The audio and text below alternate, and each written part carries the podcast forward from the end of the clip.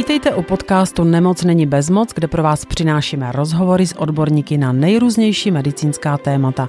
A od mikrofonu vás zdraví Marcela Koudelková. Holter je přístroj, který monitoruje náš krevní tlak.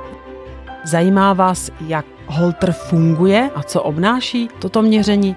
O tom nám poví náš dnešní host Martin Kotrč, který je primářem oddělení neinvazivní kardiologie na klinice kardiologie v Institutu klinické a experimentální medicíny v Praze. Ahoj a dobrý den. Ahoj. Co je to holter a s čím pomáhá lékařům, třeba i pacientům? Než odpovím, tak tě lehonce opravím. Holter, typ monitorace, neznamená hned monitorace krevního tlaku potřebujeme rozlišovat EKG monitoraci, EKG holter nebo tlakovou monitoraci, která se teda používá pro misku jako holter.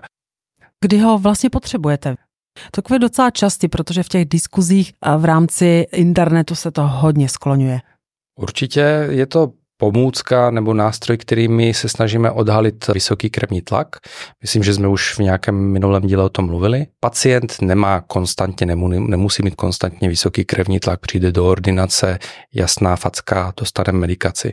Krevní tlak je velice variabilní veličina. Jsou momenty, kdy je vysoký, naopak někdy může klesnout. A typicky je to u pacientů, kteří se dostaví do ordinace, my jim naměříme vysoký krevní tlak, ale jsou zcela bez potíží, říkají, že když ho doma si změří, tak ten tlak bývá normální a my potřebujeme vlastně odfiltrovat, vyloučit takzvaně syndrom bílého pláště, že ten krevní tlak je dán jenom situaci ze zdravotnickém zařízení.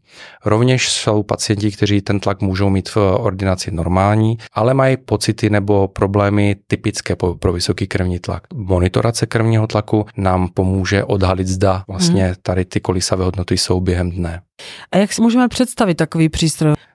Je to přístroj napojený na manžetu, která se dává na paži a v určitých intervalech měří krevní tlak. My doporučujeme pacientům vykonávat denní činnosti, vlastně, které jsou zvyklé, i eventuální činnosti, při kterých mají potíže, zda třeba neprovokují ten vyšší krevní tlak. Nedoporučujeme samozřejmě velkou sportovní aktivitu, protože tam ty měření nejsou úplně přesné a na základě vlastně výkyvů toho krevního tlaku během dne a zejména pak v noci my odhadujeme, zda ten vyšší krevní tlak tam přítomný je nebo není. To znamená, že se dává jako na 24 hodin nebo i na déle? Dává se na 24 hodin. Aby byl vlastně celý den. Přesně tak. Kardiolog řekl Holter, kde mi ho nainstalují na kardiologii. Možnosti jsou v podstatě ve všech nebo ve většině kardiologických ambulancí a pak nemocnicích, kde oddělení kardiologie je. Já ho nevyužívám až tak často a je to z důvodu určité stresové reakce. Ty sama si tlakový holtr ode mě měla, takže víš, jak je to může být nepříjemné, vlastně to pravidelné nafukování manžety, kdy pacient musí být chvíli v klidu, vlastně uvolnit paži, aby ten krevní tlak se správně změřil. V noci to sepínání je taky každou hodinu a častokrát tě to probudí. Já spíš doporučuji v určitých přednastavených podmínkách ten krevní tlak si pravidelně doma měřit a pak zopakovat měření vždycky při potížích, kde se dá odhalit podobně jako u tlakového holtru vysoký krevní tlak. Ano, ty jsi říkala, jsem měla holtr a taky to bylo nepříjemné a proto bych chtěla posluchačům to nejvíc, co nejvíc přiblížit. Je možné se na to nějak připravit, naplánovat si třeba i den, program, jak se říkal, ne sportovní aktivita, ale spíš jako běžný den anebo úsporný režim. 90% z celého toho procesu je informace. Pokud je pacient správně informován, co ho čeká, tak ví, na co se připravit. V podstatě ten pocit je stejný, jak když se nafukuje manžeta, takže je to určitý tlak na paži, který se bude periodicky opakovat v tom dni, a plus má u sebe ten přístroj, s kterým se pohybuje ale výrazně není potřeba upravit denní aktivity. Samozřejmě něco jiné, když má někdo přednášku a vystupuje před velkým plénem, to bych asi moc nedoporučoval mít tlakový holter, ale v takové běžném dnu, kdy si může dojít do práce, věnovat se základní fyzické aktivitě, pracovat doma, vařit a tak dále, bez omezení. Hodně častý dotaz, co se diskutuje, je, jak se mám chovat, když se spustí měření, nějak strnout, počkat, zastavit se jdu po ulici. Důležité je uvolnit paži, vlastně vyloučit aktivitu bicepsu a tricepsu, aby to měření bylo co nejhodnověrnější. Není potřeba si sednout, lehnout, na ulici by samozřejmě ani by nešlo, ale spíš uvolnit paži, nechat přístroj, aby změřil krevní tlak a pak pokračovat ve své aktivitě. A jak spát s holtrem? Ta noc nebude asi úplně klidná, když každou hodinu nás to budí, ale není nějaké speciální doporučení. Není asi jako spát vedle chrapajícího člověka, prostě si člověk musí nějak tu noc přežít. To se mi líbí, tento příměr. Co se děje, když už vlastně 24 hodin měříme, odevzdáme holter, co se děje potom? S holtrem nebo s pacientem? S pacientem asi nic, ale s holtrem dochází k statistické analýze těch výsledků. Ne vždy veškeré hodnoty jsou hodnotitelné, protože docházelo třeba k šumu, pacient se víc hýbal nebo na to zapomněl. Nicméně pokud více než 70% těch dat jsou hodnotitelné, tak eh, můžeme z toho vyvozovat důsledky. My se díváme, jak v průběhu dne ten krevní tlak nám narůstá, jestli ty dvě veličiny, jak ta horní systolická nebo dolní diastolická hodnota zůstává nad tu běžnou nebo teda doporučenou úroveň, taky se díváme díváme, jak ten krevní tlak nám klesá v nočních hodinách. Tomu se odborně říká noční dipping. Tím, že v spánku dochází trošku v poklesu těch eh, stresových stimulů, tak měli bychom správně vidět pokles krevního tlaku, který během spánku nastává. Pokud není přítomný, tak eh, je velmi pravděpodobné, že ta, ten vysoký krevní tlak je přítomný, ale opět Tady já jsem lehce skeptický, protože část pacientů při odevzdání tlakové monitorace říká, že se vůbec nevyspalo, že vlastně v podstatě jenom čekali na dobu, než se sepne, takže ten stres určitý tam byl. Za jak dlouho jsou výsledky? V podstatě, v podstatě okamžitě, jakmile se k tomu doktor dostane. A tak eh, k čemu opravdu vám to je? Opravdu jenom, že chcete vědět, vyloučit, jestli tam není eh, nějaké podezření na vysoký tlak, nebo vyloučit to podezření na vysoký krevní tlak, nebo ještě k něčemu jinému je ten holter tak je to tlaková monitorace, je to zejména k hodnocení krevního tlaku mimo to mm, prostředí zdravotnické. Říkám, že jsem skeptický, ale používám sám tu metodu. To neznamená, že nemá svůj, eh, svůj význam. V medicíně samozřejmě v kardiologii je velký. Jen je to s ohlednutím ještě na symptomy a na vlastně spolupráci pacienta. Já osobně si víc zakládám, pokud je dobře spolupracující pacient, aby a pokud je dobře naučený, jak se má změřit krevní tlak, tak si ho měřit doma sám v klidových eh, podmínkách. S jakými vyšetřeními se kombinuje třeba například eh, s klasickým EKG? Ehm, myslím, že to jsme si už vlastně říkali.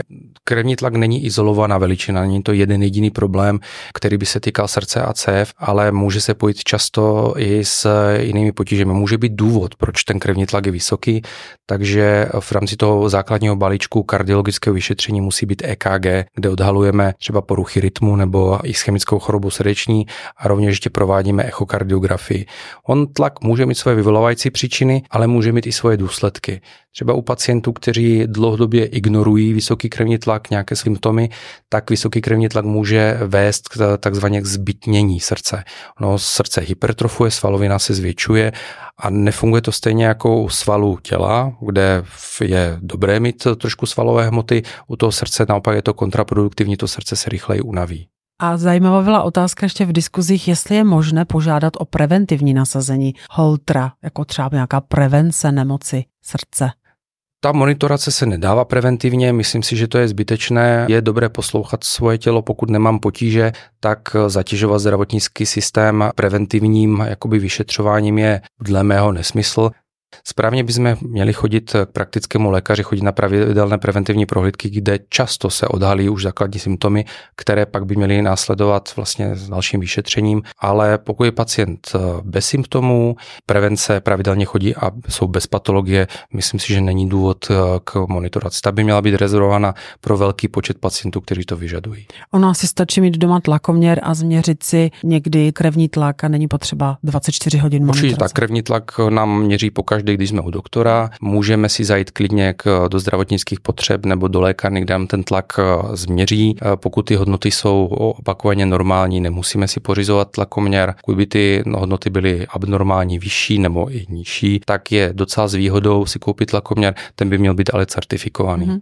A mně se líbilo, jak jsi říkal, že eh, když teda máme doma tlakoměr, jako preventivně měřit tlak v průběhu dne, třeba několik dnů, ano, pak ale aby se to nastalo vyplní našeho dne, ono trošku to může vést takové jakoby panice, když ten člověk očekává, a teď se to stane, teď se to stane, radši si to změřím každou pol hodinu. Není tomu tak. Tlak je velice variabilní během dne, třeba když si jdeme zaběhat nebo když sportujeme, tak ten tlak přirozeně stoupá.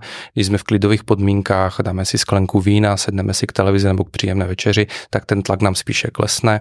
Pokud jsme vystresovaní z práce nebo z nějaké domácí situace, tak tlak stoupá. Takže ne každá hodnota, která mimo to rozmezí je automaticky patologická, je potřeba přihlednout tomu, co tomu předcházelo. Pokud máme podezření, že pacient má vysoký krevní tlak, tak já doporučuji měřit si v ranních hodinách po několika minutách v klidu, zapojit tady to měření do běžné denní doby, to znamená povstávání, někdo je zvyklý sprcha, snídaně, sednout si s rodinou posnídat nebo naopak dopravit se nejdřív do práce, tam se posnídat, tak vždycky v tom sezení někam zapojit to měření krevního tlaku zkusit měřit více, až když máme patologické hodnoty. Ale věnovat celý den tomu, abychom seděli u tlakoměru, myslím si, že máme mnohdy i lepší věci na práci. Za to moc děkuji. Jakou máš radu pro pacienta, kterým doporučili vyšetření Holtrem, by se nestresovali? No, aby to absolvovali, je to pro jejich dobro. Pokud se vlastně něčeho bojí, tak není čeho, protože je to neinvazivní metoda. Jediné, co je v uvozovkách nepříjemné, je to spínání manžety na, na paži, a jinak je to v podstatě zcela normální vyšetření. Jako opakovaně, kdyby měřil někdo krevní tlak. Tak já ti moc děkuji, protože se nám to hezky přiblížil a myslím osmělil posluchače. Budu se těšit zase příště a děkuji nashledanou. Děkuji za pozvání a nashledanou. Naším hostem byl primář Martin Kotrč. Milí posluchači, děkuji, že jste byli s námi. Budu se těšit zase za týden. Naše epizoda vychází každou středu. A mějte klidné dny a nezapomínejte, že nemoc není bezmoc.